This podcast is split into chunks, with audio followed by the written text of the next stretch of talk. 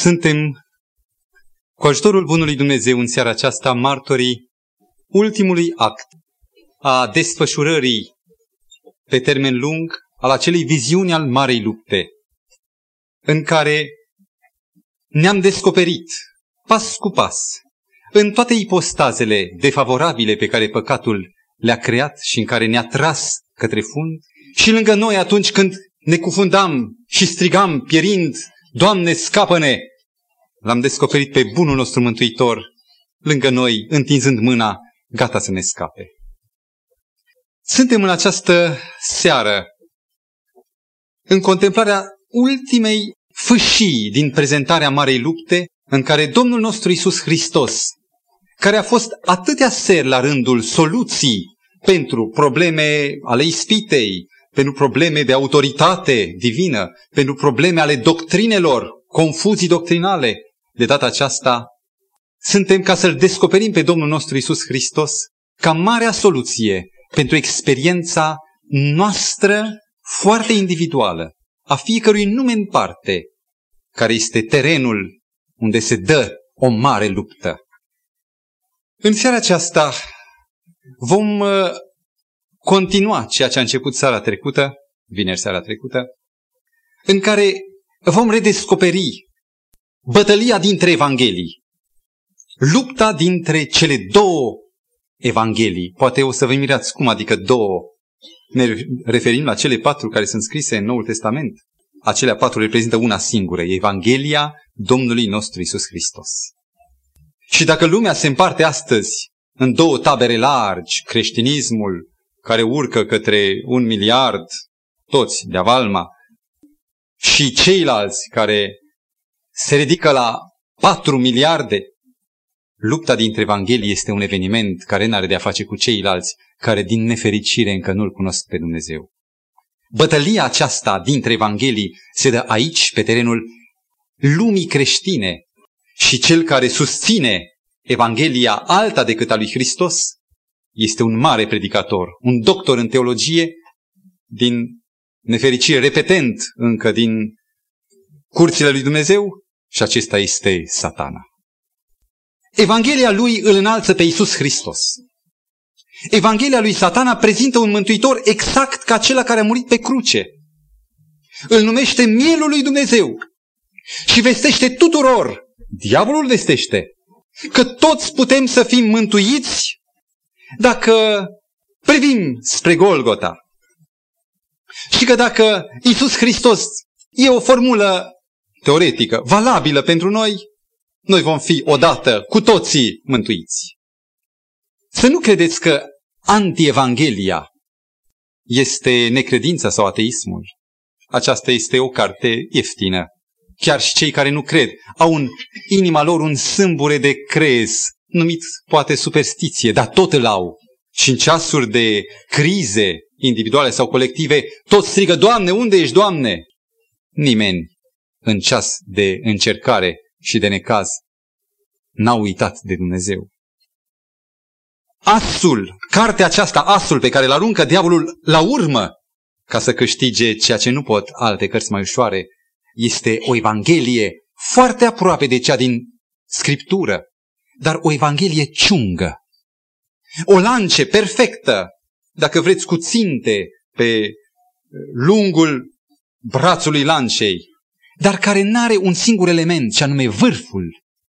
Știți ce însemnează vârful lăncii? Numai dacă înțelegem scopul Evangheliei, vom înțelege în ce constă punctul cel mai important al Evangheliei. Evanghelia nu este o veste care să ne aducă o dimensiune nouă. Noi aici avem de toate, avem și binecuvântări, ne bucurăm de ele, avem copii, mașină, etc. Și acum mai nădăjdim după ceva. Și acest ceva este viața veșnică. Evanghelia nu vine să aducă o nouă dimensiune în plus, mai frumoasă, un dar, viața veșnică și locuirea împreună cu cei sfinți, ci Evanghelia a venit ca să rezolve o mare tragedie și aceasta este marea luptă. Marea luptă este conflagrația deschisă de diavolul prin care încearcă să lovească pe Dumnezeu în fața Universului. Dar pe Dumnezeu nu îl poate lovi. Pe Domnul Hristos l-a atacat cât era pe pământ și nu s-a lăsat până nu l-a pironit pe cruce. Dar înviind, Domnul Hristos nu mai era îndemâna celui rău. Și atacul asupra divinității continuă, dar nu direct, ci folosind un mijloc de atac și acesta se numește omul. Omul este unealta, intermediarul, prin care în fața Universului, cu atât mai mult cu cât omul s-ar putea numi creștin, diavolul atacă pe Dumnezeu. Ai văzut creștinii? Sunt și ei păcătoși ca toți ceilalți. Cum e musulmanul? Cum este păgânul, barbarul? Așa e și creștinul. Diferența de firmă, diferența de rituri, dar conținutul, omul, este tot o ofensă, o jignire la adresa neprihănirii lui Isus Hristos. Isus a trăit o viață mult prea înaltă ca să fie accesibilă vreunui muritor. Dacă Evanghelia s-ar termina cu crucea, cu jertfa Domnului Isus Hristos pe cruce, prin care Mântuitorul a dat o replică, El, celui rău, marea luptă n-ar fi terminată.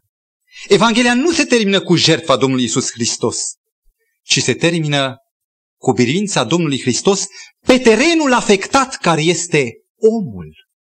Degeaba Mântuitorul a biruit pe cruce, dacă pe terenul inimii domnește în hegemonie arhivrăjmașul. Omul, această armă de lovire a diavolului, aceasta trebuie smulsă din mâna diavolului. Aceasta va fi cea mai mare replică când în om va reinstaura împărăția lui Dumnezeu. Acesta este vârful de lance a Evangheliei. Nu Hristos răstignit, ci Hristos în voi. Coloseni 1 cu 27. Aceasta e taina cea ascunsă. Și dacă diavolul va face eforturi pentru cei aleși, după Matei 24 cu 24, ca să-i amăgească chiar pe cei aleși, va fi în a despărți greutatea lancei de vârful ei și să transforme lancea într-o bâtă. Ați auzit vreodată un om străpuns de o bâtă? Niciodată. Care este scopul Evangheliei, deci? Să ne dea viața veșnică, să ne ducă pe un tărâm mai fericit și mai frumos. Galateni 1 cu 4. Evanghelia, veți citi, acum nu putem din cauza încă unui semnal al urii celui rău, lipsa de lumină, este ca să ne smulgă din acest veac rău, veac păcătos. Dacă nu vom fi smulși noi, tu și cu mine, indiferent cine ai fi, lancea e ciungă și Evanghelia este a diavolului. Pentru noi creștinii există două capcane mari. Când zic creștin, mă refer la acel suflet sincer care zice, Doamne, vreau să te cunosc. Vreau să fiu un ucenic, unul din aceia care caută, care însetează după tine, după împărăția ta. Prima capcană pentru creștinul de această factură, sincer, este ai oferi un creștinism liberal. În ce constă creștinismul liberal? Recunoaște dreptul omului de a contempla pe Isus. Și îl va contempla ori de câte ori va dori, cu dor, cu plăcere și a spune ce minunat mântuitor avem. Și atât. Și mai departe, mă duc în drumurile mele. Cred în Isus, îl iubesc, dar Isus e încețoșat, e vag, e fără contur, fără consistență. Îl iubesc pe Isus, dar mai departe nu-mi spune ceva concret. Creștinismul liberal. A doua capcană pentru creștinii sinceri este să ofere un creștinism ceva mai avansat, numit creștinismul legalist. Acesta, legalistul, contemplă pe Isus. Simte că are nevoie de o, de o densitate acest Isus și a descoperit ceea ce spuneam data trecută, că Domnul Hristos se identifică cu cuvântul. Va să zic că la început a fost cuvântul, Isus, cuvântul e Isus, s-a făcut trup. Isus nu e altceva decât cuvântul întrupat. Deci dacă voi cerceta cuvântul și voi descoperi adâncimile cuvântului, a legii, a descoperirii, a prorociei, voi fi mai trăitor de Isus. Și la contemplare va adăuga conformarea. Este un al doilea element al autenticității experienței creștine. Va urmări în amănunte conformarea. Și acesta va simți că și-a ajuns scopul când va împlini toate cuvințelele pe care le găsește în Scriptură. Și acesta se numește creștinismul legalist, în care legalism intră nu cei fățarnici. Ce credeți dumneavoastră, farisei? Din timpul Domnului Hristos, toți erau ticăloși și perverși? Iată un caz nemaipomenit, Nicodim. Era fariseu de vârf, de performanță și era un sincer doritor după mântuire. Fariseismul sincer este limita legalismului, este un indicator al celei de-a doua capcane pentru creștinii sinceri. Să rămână doar la un contact cu cuvântul ca o hartă a cum trebuie să se poarte, dar viața lor pe pământ e tot dusă de una singură. Ei merg singuri, fără mângâietor, fără prezența lui Dumnezeu. S-a anticipat data trecută că ceea ce încoronează o experiență autentică și care depășește aceste două capcane, liberalismul și legalismul, este că la capătul contemplării și a conformării vine coroana numită comuniunea. Spre comuniune, un sinonim al părtășiei, al fuziunii, al contactului real și al rămânerii în Isus și cu El. Spre aceasta țintește și contemplarea și conformarea. Cuvântul comuniune vine din latinescul comunio sau comunico și însemnează pe rând a întări, eu sunt singur. În urma comuniunii ce se realizează? Doi, într-unul, Hristos în mine, întărire. A împărtăși, a face parte, eu lui, el mie. A se asocia, e necesar o asociere de persoane, nu numai de idei. Sau a lua asupra sa, din comunico, a lua asupra sa. Exact ceea ce propune Mântuitorul prin trăirea ultimului segment al lăncii, al punctului cel mai eficient și operativ al Evangheliei. Aceasta a fost demonstrația Domnului Hristos. Ca din contemplare și conformare să trăiască comuniunea Vă amintiți în Marcu 1 cu 35 se spune, pe când era încă noapte, Isus s-a dus în munte la o parte să se roage singur. Ziua lui începea cu contemplarea. Și după ce începea cu contemplarea, putea spune în Ioan, capitolul 8, cu versetul 29, cuvintele. Vă rog, ascultați și analizați. Cel ce m-a trimis este cu mine, comuniunea. Tatăl nu m-a lăsat singur. De ce nu l-a lăsat singur? De ce e în comuniune? Răspunsul, pentru că totdeauna fac ce îi este plăcut. Ce este aceasta? Conformarea. Contemplarea plus conformarea duce la comuniune. Tatăl este cu mine pentru că l-am căutat în zori și pentru că fac ce îi este plăcut, ceea ce e indicat de cuvântul lui Dumnezeu. O să spună poate cineva, domnule, ne spui aici contemplare, conformare, comuniune. De unde toate acestea? Nu cumva este o altă teologie, una după tine? O evanghelie după tine? Sunt fericit că pot să vă indic doar cuvântul lui Dumnezeu. Și aș vrea să deschidem Sfânta Evanghelie după Matei, la un capitol fundamental pentru ceea ce însemnează ucenicie sau creștinism autentic. Matei 16 cu 24. Și vă rog, cântăriți fiecare cuvințel al Domnului. Atunci Isus a zis ucenicilor săi, dacă voiește cineva să vină după mine, adică să fie ucenic, asta însemna a venit după el, adică a fi ucenic al urma, atunci, unu, să se lepede de sine, spuneți-mi vă rog frumos, ce însemnează contemplarea? Cum spunea un coleg, un joc de cuvinte găsit într-o meditație a unui om al gândirii, poate nu neapărat creștin. Nu poți să te uiți, să te uiți, decât dacă te uiți. Adică nu poți să privești la ceva, să te uiți, decât dacă tu uiți de tine însuți.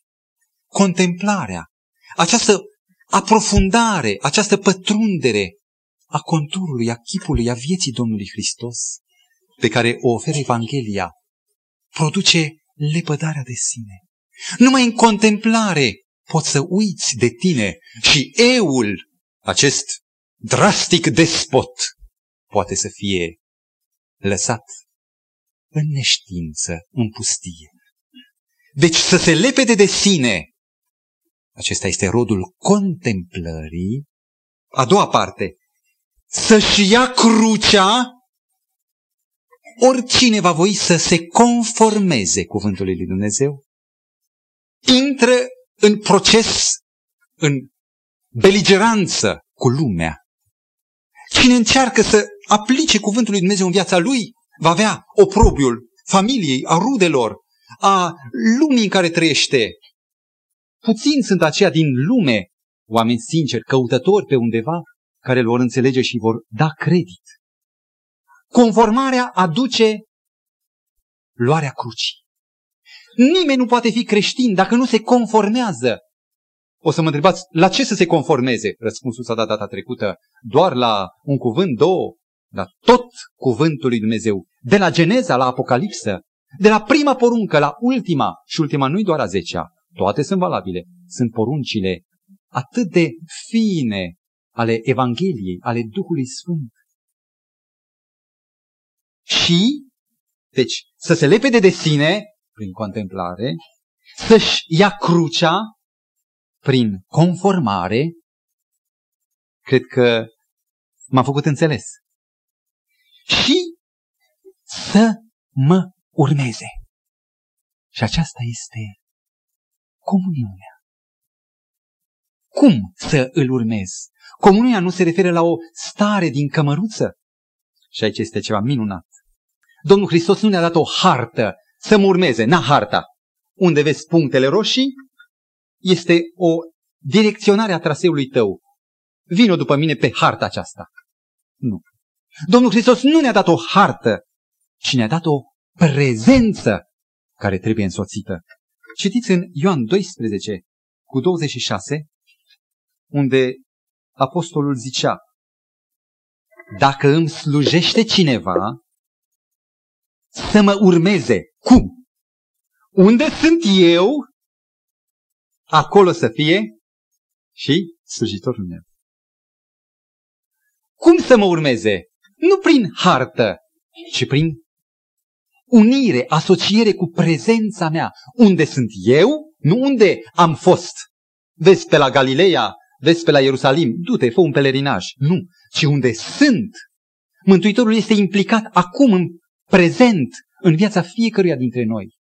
Și unde este El, acolo vrea să fiu și eu cu El. Aici este caracterul dinamic al comuniunii.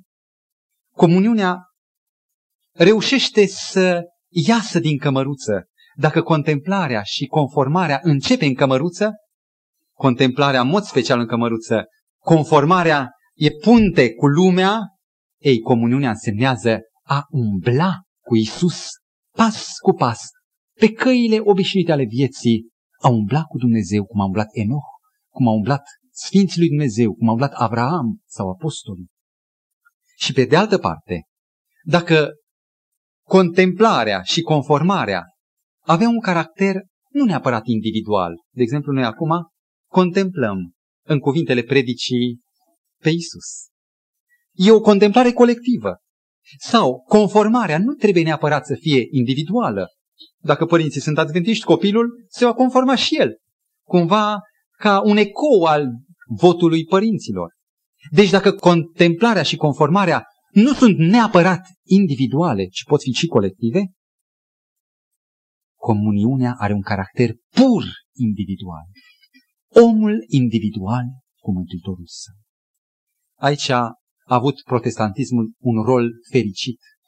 Dacă comuniunea nu era dreptul oricărui creștin, era doar dreptul unor vârful, călugărești, Evanghelia mi s-a descoperit prin reforma germană ca aducându-mi la îndemâna mea, în perimetrul vieții mele și la nivelul meu, poate pigmeu, dreptul de a trăi în comuniune, de a trăi sfințirea, de a avea pe Hristos cu mine, țăranul, pescarul sau omul de rând.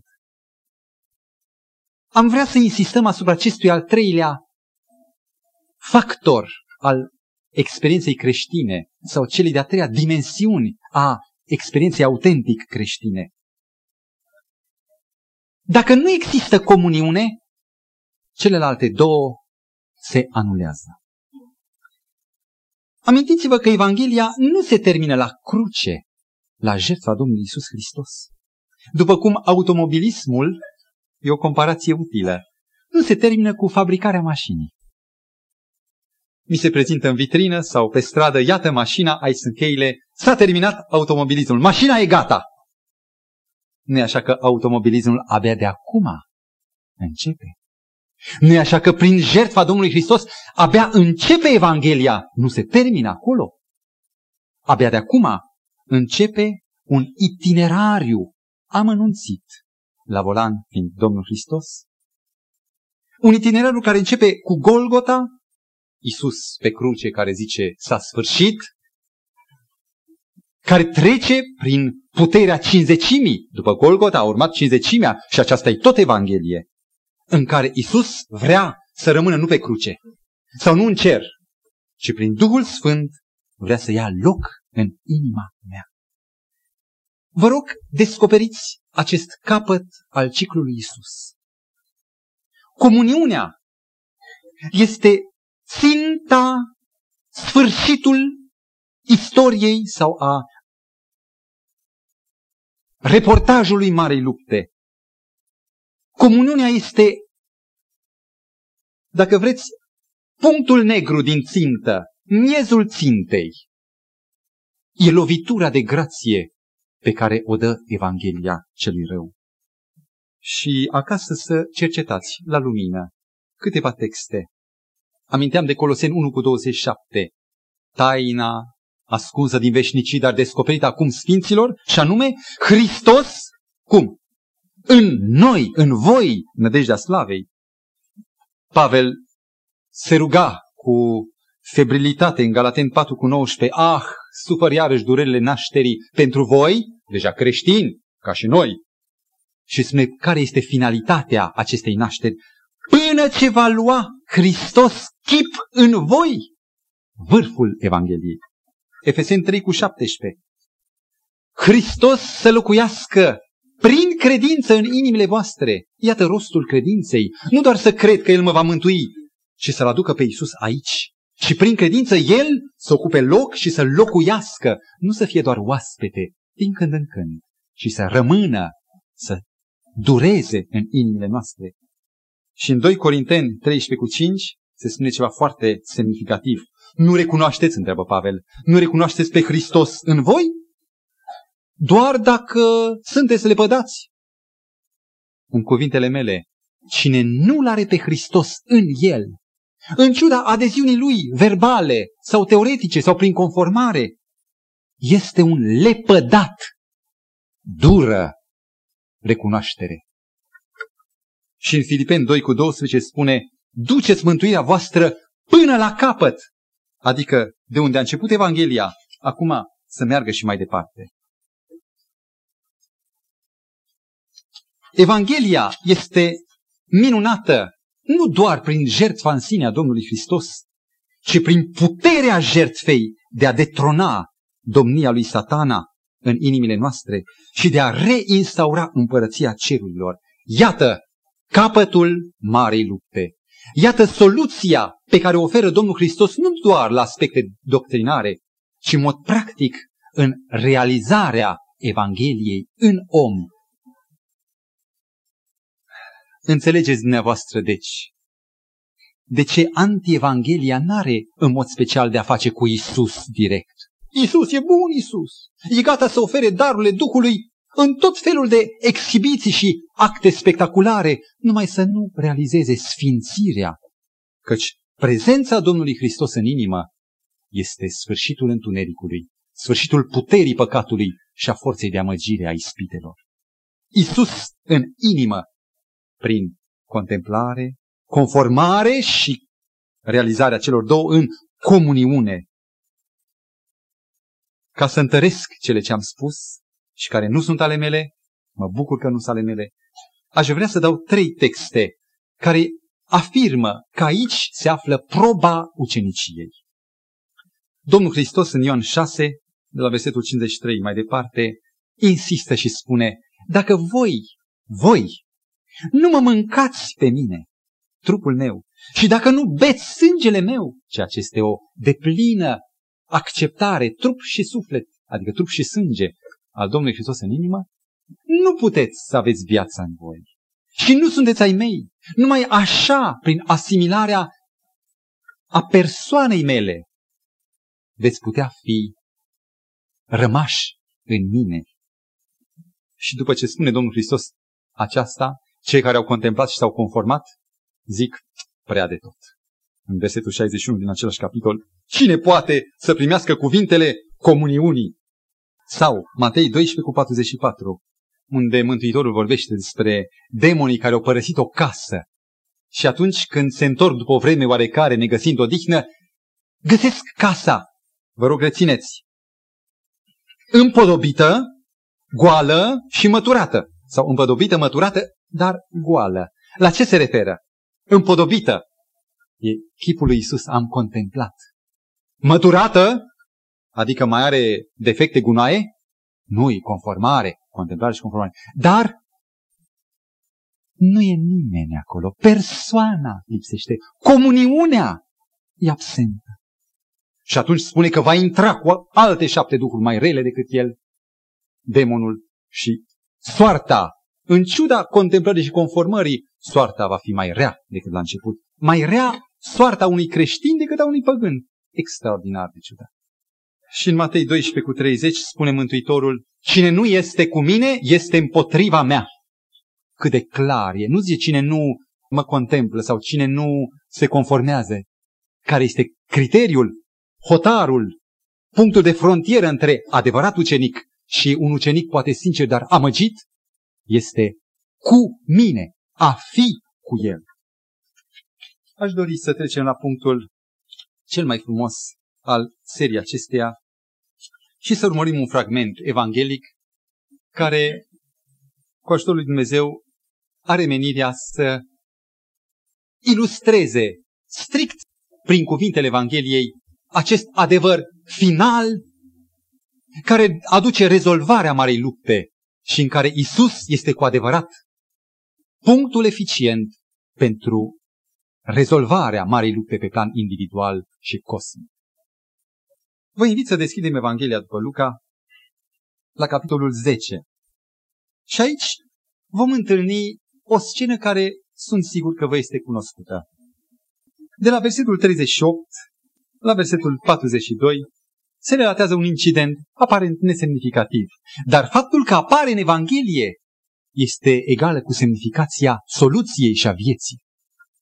Pe când era pe drum cu cenicii săi, Isus a intrat într-un sat, e vorba de Betania, și o femeie, numită Marta, l-a primit în casa ei.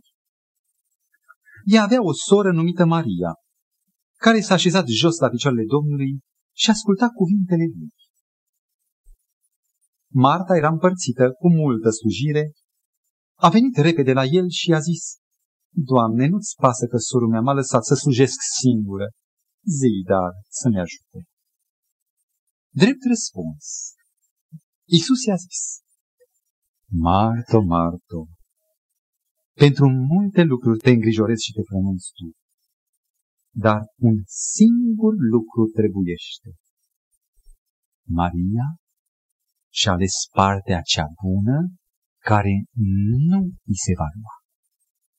Ceea ce am citit în aceste cinci versete este o reprezentare a creștinilor sinceri în două atitudini fundamentale. Și n-aș vrea să încep cu concluzia, cu sfârșitul. Aș vrea să vă invit în pas alert să facem o analiză a elementelor și apoi să lăsăm ele să afirme această învățătură finală a problemei marei lupte. Iată două femei nu erau dușmance, nu erau nici măcar vecine, erau surori. Iubeau amândouă pe Isus? Sunt convins. Chiar Marta se adresează Domnului cu cuvântul Doamne, recunoscându-L ca suveran. Amândouă se întreceau în dragoste pentru Isus. Să nu credeți că Marta reprezintă creștinul egoist sau individul egoist și lumesc. Ea pentru Isus, pentru Domnul făcea tot. Care a fost motivul nemulțumirii lui Marta? Vă dați seama când vine un personaj atât de important ca Isus și când persoana lui majestică este acolo. Maria poate direct pe lesfedea din cameră sau pe un scaunel cade la picioarele Domnului Hristos. Își deschide urechile larg și inima. Și mâinile ei zac moi pe genunchi. În timp ce oalele și tigăile sfârie pe foc și nevoie de mâini. Atitudinea Mariei de, cum spune cuvântul, așezare jos la picioarele Domnului și de ascultare a cuvintelor Lui, țintește spre o caracterizare. Cine șade jos? Am văzut un copil, odată, care n-a căpătat ce a vrut, deși a stăruit, a plâns, a văzut din picioare și ca predare s-a aruncat pe pământ și a șezut jos. Vorbea de abandonare, de renunțare, de înfrângere. Aceasta e atitudinea Mariei. Renunțare și abdicare a tot ce ar putea să mai facă ea. Expresia a sta la picioarele cuiva reflectă și altceva. Pavel zicea, am stat la picioarele lui Gamaliel, adică a fost ucenic. Ucenicia însemnează a sta la picioarele lui Isus. Isus cerea Mariei ucenicie, nu colaborare, nu colaboraționism. Adică dividem poverile, tu și eu. Ce poți face tu, faci tu, ce nu eu. Ci asta la picioarele lui Isus. Și apoi mai e încă ceva. Acela care stă la picioare își mărturisește totala nevrednicie de a face ceva pentru Dumnezeu. De ce nevrednicie? De unde această atitudine? Ehe, Maria aceasta are o istorie în Evanghelie. Este acea desfrânată din care Mântuitorul spune Scriptura a scos șapte dragi. Și ca una care, una care știe limita și cine este și a fost. Nu mai are altceva de făcut în fața lui Isus decât să cadă la picioare. Pare că nu ea e gazda, ci că Isus e gazda și cel care servește masa e Isus, iar ea doar e oaspetele.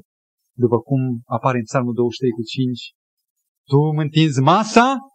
Nu eu ție, Doamne, ci Tu mie. Tu ești acela care faci, nu eu. Această situație o aduce la exasperat pe Marta, care vine în fața Domnului Hristos, apare că e împărțită cu multă slujire. Nu uitați că o face pentru Isus, pentru că îl iubea, pentru că nu era lumească. Chiar dovada că se apucă la treabă arată că ea ar fi avut pentru sine mâncare, mâncare de rând, pentru un om din vulg, un plebeu, dar pentru Isus nu vrea să-i dea mâncarea de jos. Vrea să-i dea o mâncare distinsă ca pentru un oaspete regal. Deci iubește. Convingerea ei care pulsează în fiecare bătaie de inimă este Isus are nevoie de serviciile mele. Isus are nevoie de mine, de slujirea mea. Și se adresează lui Isus. De ce nu se adresează Mariei? Știa probabil că și altă dată i-a mai făcut observație în particular și n-a avut succes. Maria tot la picioarele lui Isus plângea.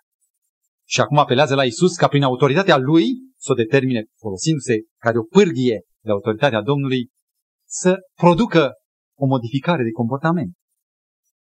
Și spune cuvintele, Doamne, nu-ți pasă că sorul meu m-a lăsat să sujesc singură, zi dar să-mi ajute. Pe cine acuză ea? În primul rând, pe Maria. M-a lăsat singură. Și aceasta însemnează lipsa viziunii lucrării. Maria nu are o viziune corectă a lucrării. Ea numai să stea cu el, cu el, cu el, să facă. Nu face. Și apoi mai este ceva foarte grav. lipsa împreunei simțiri, pe care o simte dureros Marta în suflet. Interesant este felul în care declară Marta nemulțumirea ei. Doamne, nu-ți pasă! Pe cine mai acuză Marta? Destul de subtil. Pe acest Iisus care e foarte mulțumit cu nefacerea nimică a Mariei. Nu-ți pasă! Și ce anume caută să producă un determinism din partea lui Isus pentru criteriul slujirii și aceasta o face sfătuindu-l ea un om, un om, Marta, pe Isus, zi dar. Vă dați seama cum se erigează într-un superior Marta, zi dar, iar Isus trebuia să pună mâna la capelă să spună, da, am înțeles, stăpânul, am să-i spun.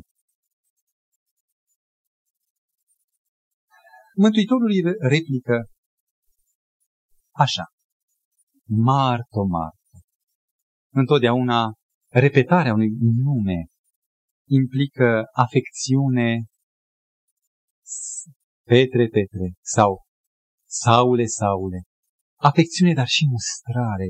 Nu o mustrare răutăcioasă, ci încărcată de durere. Marto, Marto. Pentru multe lucruri te îngrijorezi și te frămânți tu. Noi suntem acum la analiză, nu facem încă sinteză.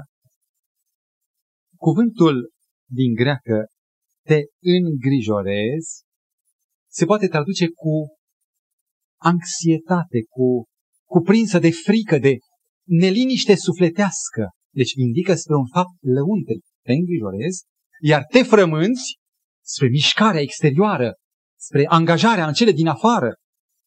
Exact.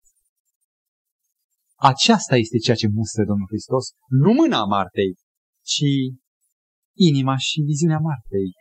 Mâna Martei este o mână creștină, dar dincolo de această mână este o inimă îngrijorată și un trup care e congestionat în frământare. Spuneți-mi, vă rog, chiar și serviciul ei poate în dimensiunile programate de Marta, este mustrat. Oare Iisus care, bunul mântuitor, care a dat oamenilor să mănânce, nu le-a dat fazan umplut cu miere, nu le-a dat cozonați și torturi, a dat cea mai simplă mâncare, pâine și pește. Este atât de clară simplitatea Mântuitorului, încât cele patru-cinci feluri pe care biata Marta vrea să le pregătească erau nu în conformitate cu caracterul lui. Acum am vrea să facem o primă comparație dintre cele două persoane ilustrând două categorii. Mântuitorul zice așa în cuvintele sale. Martei.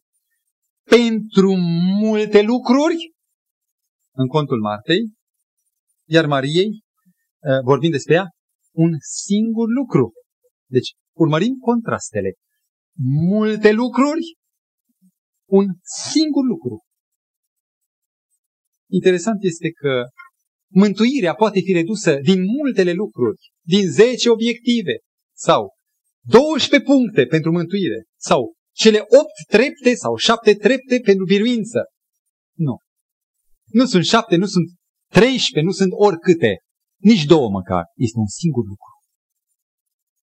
Un singur lucru față în față cu versiunile creștine în care lipsește tocmai acest un singur lucru.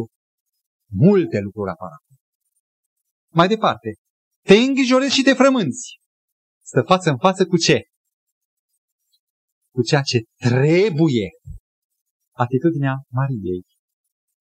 Liniștită în credințare, la picioarele Domnului Hristos. Suficientă realizare lăuntrică și exterioară prin asculta și a rămâne în el. Aici este un punct foarte dificil la celor care vor să fie misionari, care se frământă și vor, în loc să asculte doar ce le spune Domnul. Dar nu ceea ce cred ei că le zice Domnul, și acea liniștită ascultare în urma abdicării de a mai face ceva pentru Domnul. Mergem mai departe. Deci, multe lucruri, un singur lucru, te îngrijorezi, trebuie altceva. Aș vrea să sezizăm un alt element de opoziție sau două elemente contradictorii. Mariei îi spune partea cea bună. Ce corespunde Martei? Nu spune partea mai bună sau partea cea mai bună, ca să zici că e mai puțin bună, dar e tot bună.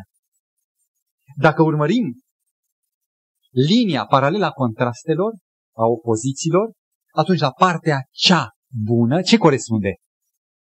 Partea cea rea. Nu există linie de mijloc. Și dacă spune Mariei despre Maria că aceasta nu îi se va lua, ce deduceți în dreptul Martei? Că îi se va lua. Aceasta pentru că modul în care Marta concepe relația cu Isus nu este ancorată în valorile veșnice, chiar dacă ea e bine intenționată și omenește ar vrea să facă bine lui Isus. În timp ce Mariei nu îi se va lua pentru că are valoare veșnică, aceasta e ținta religiei. Hristos în noi e părtășia. Și nu poate să-i se ia toate forțele de pe pământ, chiar și a doua venire care va înnoi starea pământului și a cerului. Nu se va atinge de aceasta în timp ce de toate celelalte instituții, lucrări, toate vor dispărea. Acest ceva, un singur lucru, care e comuniunea, care e părtășia, este temelia pe care se zidește până în veșniciile nesfârșite.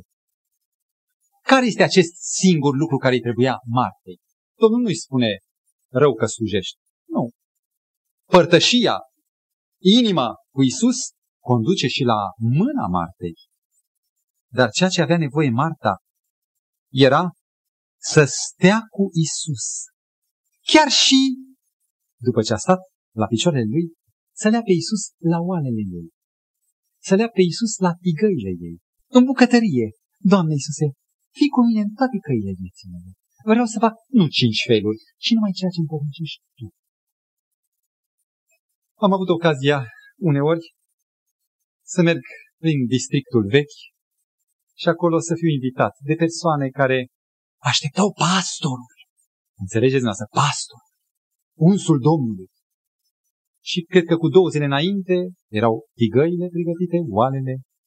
Iar atunci când ajungeam poate ostenit, dădeau copiii afară din cameră, îmi întindeau o masă și după ce puneau ultimul fel, masă care gemea de încărcătură, plecau tiptil să nu deranjeze pe unsul Domnului. Și vă spun că între atâta mulțime, nu eram obișnuit nici acasă cu răsfățul acesta, mă simțeam puțin cam stingheri, cu atât mai mult cu cât eram solo, singur. În timp ce în același loc, în aceeași comună unde mergeam, mă aștepta o altă casă, care întotdeauna mirosea a oaie. Nu foarte plăcut. Și oricând veneam, îmi punea în față brânza, aceeași brânză care o mânca el, oierul și familia lui. Mâncarea sa simplă, poate foarte simplă, pâine și pește. Dar întotdeauna familia se aduna, n-avea o figură regală, cum nu ședea bine și nu mă simțeam în această atmosferă.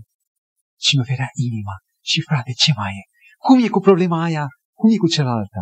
Și cinele acestea durau trei ore sau și mai mult. Măcar că erau numai două feluri. Ceva solid și laptele de oaie prins.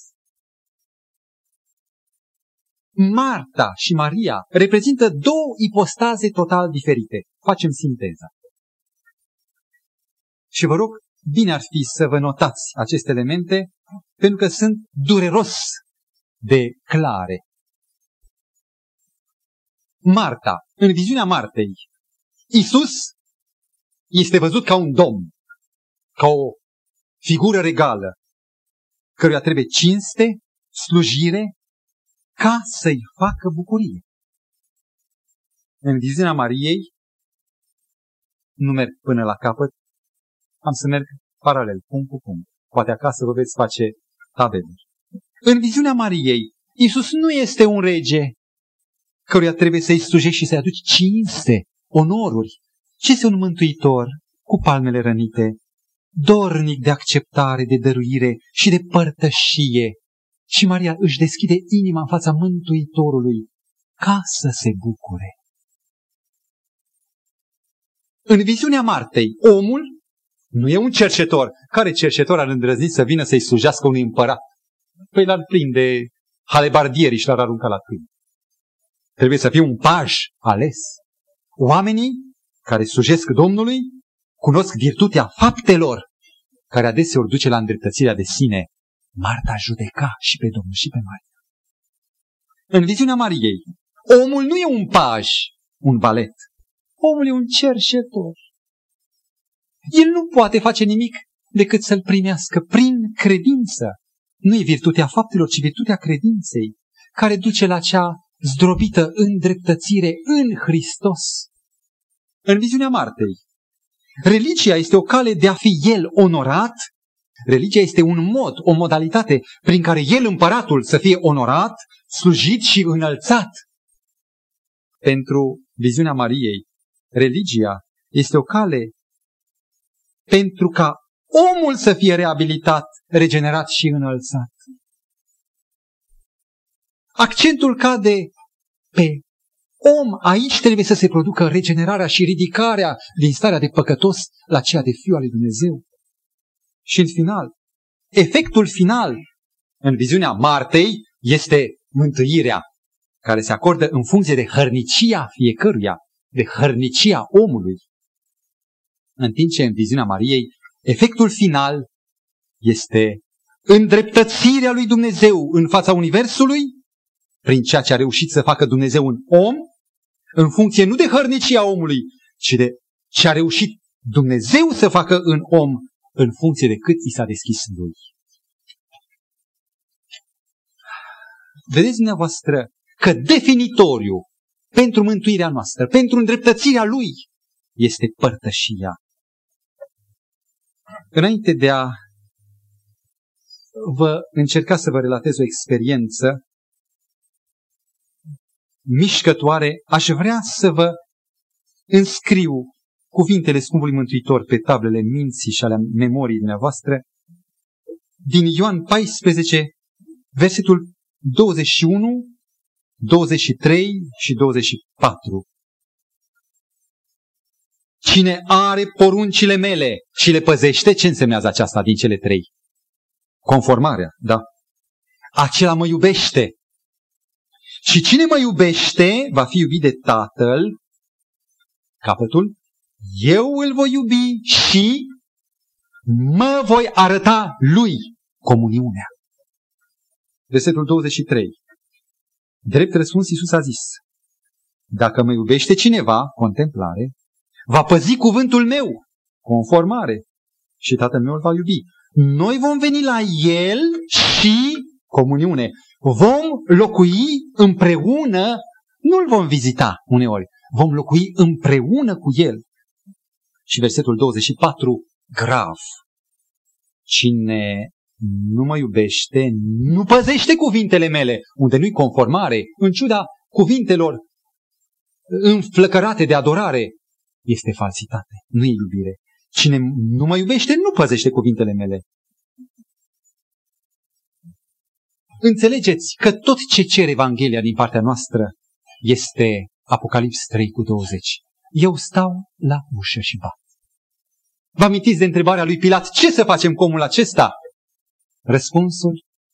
Nu să-i dau drumul, versiunea populară creștină, ci îi voi deschide ușa și îi voi spune, Mântuitorul meu bun, intră în inima mea.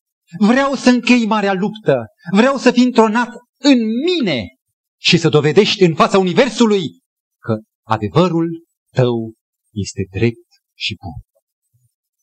Am ascultat mărturisirea unui suflet de mare valoare, un uh, copil smuls din întunericul musulmanului, a islamismului. este o mărturisire pe care a făcut-o și am auzit-o cu urechile mele redată de către Giulia Mahomet, la ora actuală lucrătoare în conferința Caraibilor de Sud și student de la medicină.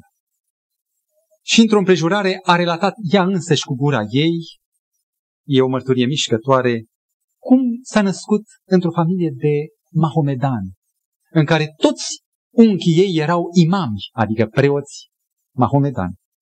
Și cum duminica mergând prin târg, adeseori a descoperit că dintr-o clădire pe geamul deschis se auzea muzică și îi plăcea cea muzică, mergea lângă fereastră și asculta.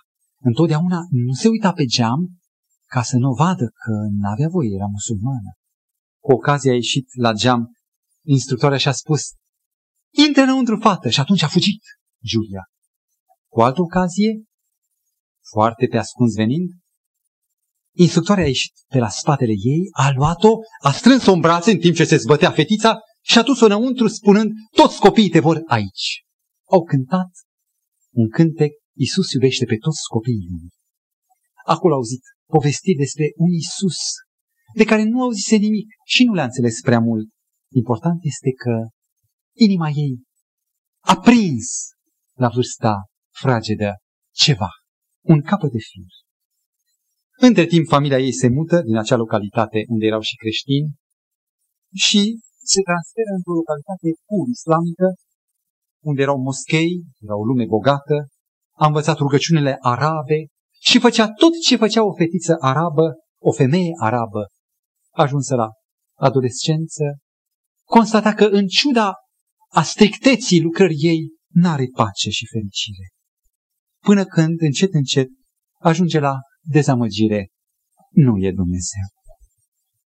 La liceu întâlnește spiritul necredincios de frondă față de Dumnezeu și aderă la un cerc de închinători ai demonilor.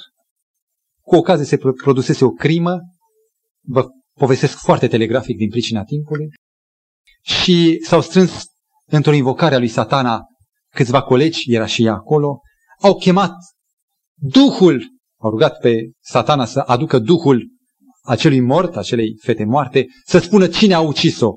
Și spune că la miezul nopții, pe ușa deschisă a apărut o paletă de hockey, care a început să o lovească pe una din fete, ceasul altei fete acele au început să se învârte rapid și una dintre ele, speriată plecând în bucătărie, a zărit fantoma bunicii ei, țipete, zgomote, aprinde repede lumina și în această întâmplare, ea când ajunge acasă, se roagă tremurând, Dumnezeule, nu știu cine ești, nu știu ce ești, nu știu unde ești, dar știu că ești cu adevărat. Nu te pot găsi, de aceea te rog, găsește-mă tu pe mine, repede găsește-mă, până când satana nu va pune stăpânirea asupra mea. Ei locuiau în cartierul bogat, în timp ce la periferie erau săraci.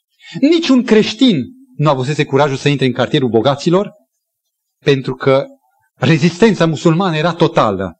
Cu ocazie, o femeie adventistă începe o mărturie printre cei sărmani, la care tatăl ei, un om bogat, cu limuzină, cu fabrici, acționar puternic, făcea binefaceri musulmane.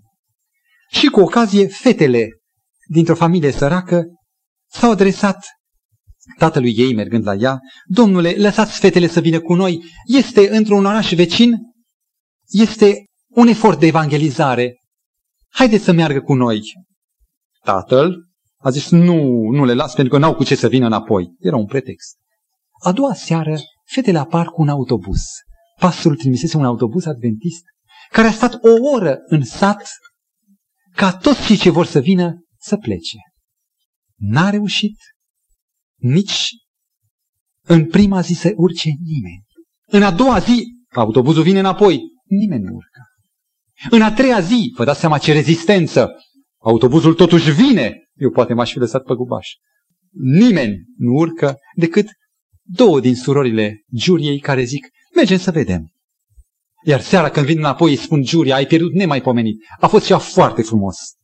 Ea nu se dusese că era decepționată de religie, dar de data aceasta, în a patra zi, ea și cu surorile ei singure merg mai departe. Și aici aude despre Isus, despre un Isus viu și real care lucrează. Descoperă pacea și fericirea. Aude în ecou, în amintire, celul acela că Isus iubește pe toți copiii lumii. Și atunci își dă seama că e pe punctul deciziei. Va trebui să le aleagă sau pe Isus și pacea, sau din alte motive să piardă pe veci pacea. N-avea 14 ani încă, când pleacă la tatăl ei după a cincea seară și spune, tată, mă lași să merg să mă botez? Ciudată întrebare. E un copil. Tatăl, crezând, știa despre botez doar ceea ce știa de la catolici. O stropire, o formă, o ceremonie. Că este o bizarerie, o joacă de copil și neștiind că aceasta nu însemnează doar un joc, ci o schimbare, o transformare fundamentală, crezând că va veni din nou și va face iarăși rugăciunile și va fi iarăși o musulmană bună, îi spune, da, du-te. Sâmbătă, când se urcă în mașină, trei vecine, destul de betege, bătrâne, când zăresc că pleacă, o întreabă unde mergi. Mă duc să mă botez. Și cu greu se mișcă după ce autobuzul a plecat la casa domnului Mahomet și spun, domnule, nu știi ce ai făcut, o lași pe Giulia să se boteze la adventiști? Nu o stropesc, o bagă cu totul în apă. Și după ce vine, de acolo nu o să mai facă nici rugăciuni și o să țină și sâmbăta. Îngrozit de aceasta, că o ia în serios, urcă la volan, timpul era deja târziu și se întâlnește cu autobuzul în care era Giulia, îi face numai semn din mână, iar acasă îi spune, ea deja primise botezul, Fată, e ultima dată că mai mergi acolo, nu mai ai voie niciodată să mergi la evangelizare. A doua seară era iarăși evangelizare. Își aruncă Giulia lucrurile pe geam, iese în hainele obișnuite și fuge iarăși. Seara, tatăl o întâmpină la ușă și spune, Fată, îți dau o ultimă șansă. Sau nu mai vii niciodată acasă și nu mai mă numești tată. Nu te mai duci acolo. A doua seară merge din nou. Vorbește cu pastorul și spune, pastorul își dă seama de limita lui, nu putea să facă nimic pentru ea că ar fi omorât-o tatăl. Atât era de înveninat. Doar să ne rugăm, a spus pastorul. Când s-a întors acasă și a ajuns în fața porții, tocmai era o ploaie cu furtună care a durat toată noaptea și ușa era încuiată. Ploaia ciuruia peste ea. Bătând, au venit surorile ei care dincolo de geam au spus, e rău, e rău cu tine, vai, ce rău, tata nu ne dă voie să deschidem, tu nu mai intri în casă. În timp ce ploua peste ea, a descoperit că Hristos e tot cu ea, cu mânia. E și în rău cu ea și nu o lasă. Și dimineața, când a venit să-și vadă fata murată pe lespezi, tatăl a întrebat-o, da, cu coană, ai învățat lecția? Iar ea îi spune, da, tată, dar nu pe cea care crezi tu. Am învățat că Dumnezeu, Iisus e cu mine și la bine și la rău. Mâniat, tatăl o mână în casă și a spus, voi chema imamul. Trimite, imamul sosește și spune fetii, el e martor aici, dacă acum vei decide altfel, vei fi excomunicată, vei fi dat afară din familie, din moschee, de peste tot. Și din școală, ea iubea școala, iubea și pe tata, iubea familia.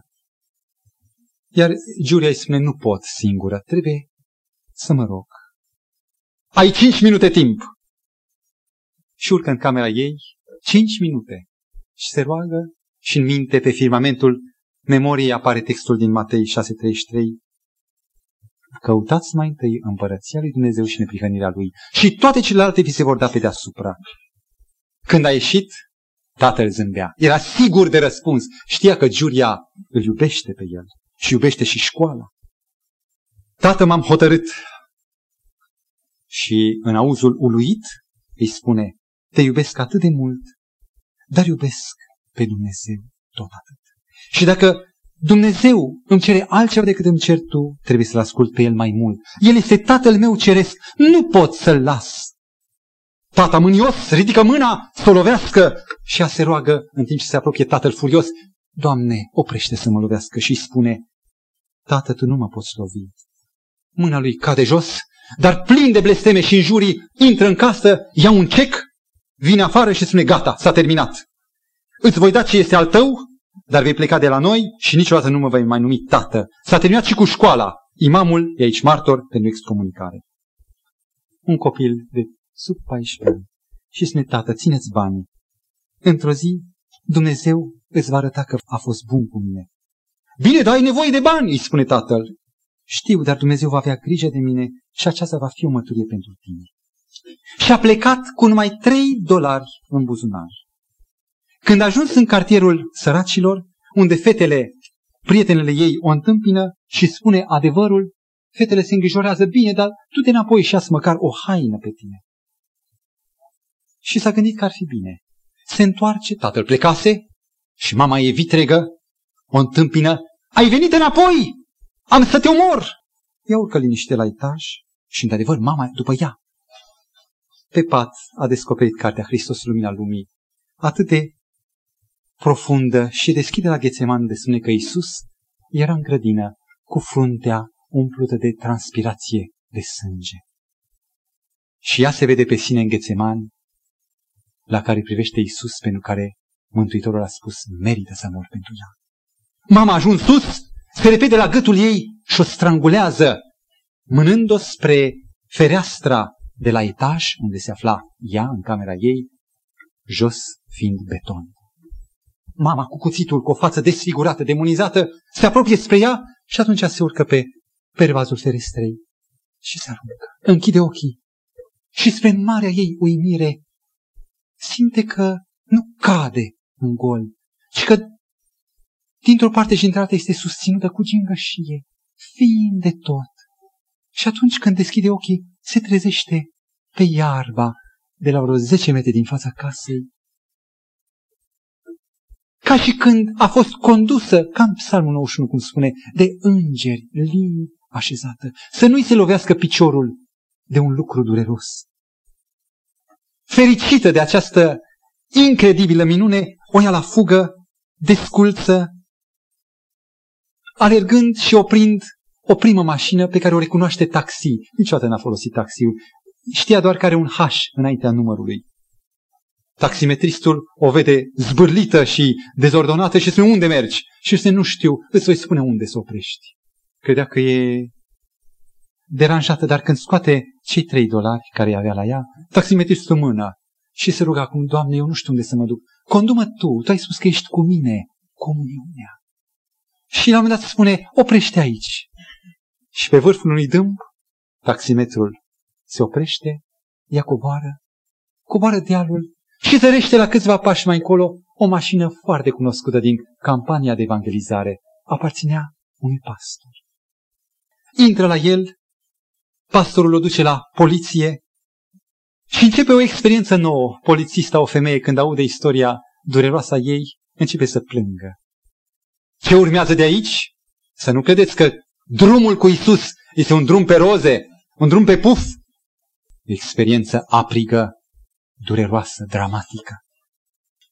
Era prima arabă, prima mahomedană convertită într-o biserică adventistă de ziua șaptea din localitatea Cina, unde, unde erau numai albi. Și e atât de dificil să o porți pe ea când mânia unui tată și a unei confederații apăsa asupra ei. Opt familii o pasează de la unul la alta și erau creștini, vă rog, și ajunge la cea de-a noua familie, unde e căminul ei. O familie de oameni foarte săraci, o familie de oameni cu totul și cu totul lipsiți. Și aici, cu dragoste este primită, dar integrându-se în programul dur. La trei dimineața se scula, ea ceea ce nu a făcut niciodată, să meargă cale de trei kilometri și ceva la fântână, la un izvor care umplea greu amfora cu apă și să care apă, găleata aceea, pe vârful creștetului ei, cale întoarsă, ca să aibă apă de băut. Ceea ce făceau servitorii ei, a început să facă ea. Și Dumnezeu a fost cu ea în toată această perioadă. În timpul acesta, tatăl ei trimitea soli în toată regiunea ca să o ucidă. Asasinii au răscolit tot, dar pe ea n-au găsit-o, care era doar la câteva mile depărtare de casa părintească. În timpul acesta, Dumnezeu intervine și reușește să-și termine liceul la un liceu adventist unde absolvă și se exprimă după ce a absolvit pastorului, frate, tare aș vrea să urmez colegiul. Pastorul privește la ea și zice, nu poți, draga mea, tu ești săracă, n-ai bani. Mai întâi trebuie să muncești tare, dur, și apoi după ce ai adunat bani, poți să faci colegiul. Și a vine zdrobit acasă, nu că nu poate face colegiul, ci că aștepta ca pastorul să-i spună un alt cuvânt, și anume, fata mea cu Dumnezeu e totul cu putință. Și cade pe genunchi și spune, Tată, Doamne, Tu care ești cu mine, ajută-l pe pastorul meu să înțeleagă că cu tine orice e posibil și tu poți să faci și asta cu mine. Și minunea se produce. La numai două săptămâni după rugăciunea ei, îi răspunde de la 10.000 de kilometri cineva. În timpul acesta, ea purta o corespondență cu un profesor de Biblie de la Colegiul Moody, un colegiu baptist și căreia îi spune experiența ei și lumina nouă care o găsea în Scriptură, lucru care îl punea pe acel erudit care citise de 20 ceva de ori Biblia, cum îi spunea, îl pune pe gânduri serios în fața unei lumini noi a întregei Scripturi, nu numai a unei secțiuni. Și într-o bună seară, când se ruga pentru mica Giuria, acest copil sincer al lui Dumnezeu, cărturarul de la Colegiul Moody, primește un îndemn puternic, trimite-i suma cu tare lui Giuria, are nevoie de ei. Și atunci o avere frumușică și trimite. Și de la 10.000 de kilometri, Giuria primește răspunsul lui Dumnezeu, având nu odată cât taxele școlare pentru trei ani, cât dura colegiul, ci de două ori pe atât încât a putut să ajute și pe colegele ei. Imaginați-vă acum, când a ajuns în ultimul an de colegiu, când a ajuns la serbarea de absolvență, o serbare deosebită, echivalent cu un bacalaureat pentru noi, primește două invitații pentru cei dragi care să invite în tribuna părinților și a celor iubiți. O invitație o dă gazde ei, iar cealaltă invitație era un mare risc aici. O trimite tatălui ei, care nu-i știa urma. Și a spus, tată, tu care ești cu mine și mi-ai făgăduit că vei fi totdeauna cu mine, pregătește-l pe tatăl meu și vreau să vadă că tu m-ai iubit și tu m-ai ajutat, că religia mea este o religie reală, că tu ești un Dumnezeu viu și adevărat și real, care intervine în viața copiilor tăi. A venit ziua de serbare și când mergea pe alee către locul în aer liber, un amfiteatru în aer liber, unde era serbarea, aude de pe o alee numele ei, Ciuria. Și când se uită, vede pe cineva care semna cu tatăl ei. Era târziu, nu putea să oprească. Ajunge în serbare, se desfășoară totul frumos, iar la sfârșit îl caută pe acela. Și după un boschet apare un tată înlăcrimat, strobit, care cade pe umărul ei și plânge, plânge, plânge, spunându-i cuvintele îmi pare așa de rău pentru tot ce ți-am făcut. Dumnezeu a fost bun cu tine! Erau cuvintele care le spusese ea când vrea să-i dea cecul și l-a refuzat. Dumnezeu să arăta că El e cu mine și mă poate conduce. Și aceasta, spusese ea atunci, va fi o mărturie pentru tine. Și acum tatăl ei, apucându-i mâna, îi spune, Julia, vino acasă, vino acasă. Iar fata spune, tată, Dumnezeu mai are un plan cu mine. Voi veni, dar voi merge mai departe. Și tu vei fi cum unde sunt și eu, că aici Dumnezeu se descoperă în toată iubirea Lui și inima se umple.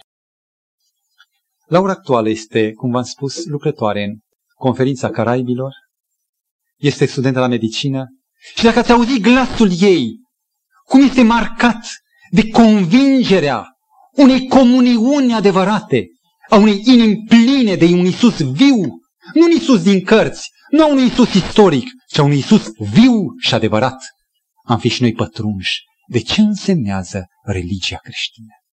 Este motivul lipsa aceasta pentru care multe persoane care poate s-au conformat n-au bucuria creștină, n-au evenimentul acesta care face din Isus totul, centrul și circonferința, care realizează prin părtășie o viață nouă pe un meridian pe o dimensiune nouă.